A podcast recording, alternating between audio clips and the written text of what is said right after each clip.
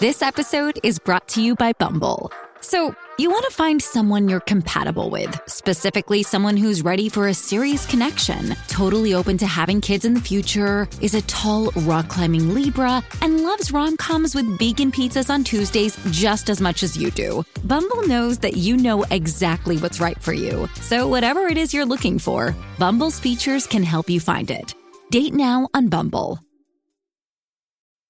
Making everyone happy on vacation isn't easy, but you know what is? Going to Aruba. All you have to do is walk out your door to find pristine pools, relaxing white sand beaches, and an island teeming with outdoor activities that'll put a smile on any face. You won't just feel great, you'll all feel great, filled with a calmer, more peaceful vibe that radiates Aruba's warmth. And the best part is, it never fades. That's the Aruba effect. Plan your family trip at aruba.com.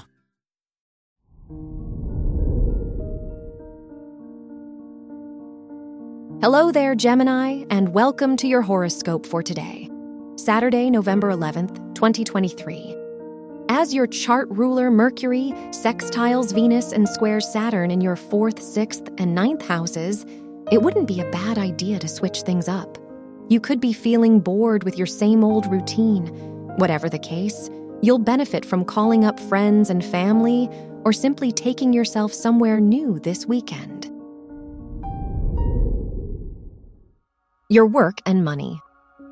With the Sun and Mars trining, Neptune in your houses of work and education, it's a great time to explore new ways to give back to your community. Is there a bigger purpose to the work you put in? Regardless of career progress, it might be time to volunteer or donate to a cause you're passionate about. Your health and lifestyle. The Moon Pluto square in your fifth and eighth houses asks you to sit with the thoughts and feelings you've been avoiding. Are there any self limiting beliefs that keep you from going after your goals? Make some time this weekend to sort through your fears and lean on the outlets that inspire you. Your love and dating. If you are single, Pluto squaring the moon in your fifth house could complicate your ability to date open heartedly. Instead of pursuing new connections, reflect on past heartbreak so you can heal those wounds. If you're in a relationship, it's a great weekend to invite over mutual friends or take a mini road trip somewhere new.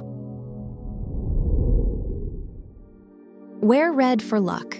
Your lucky numbers are 3, 24, 32, and 40.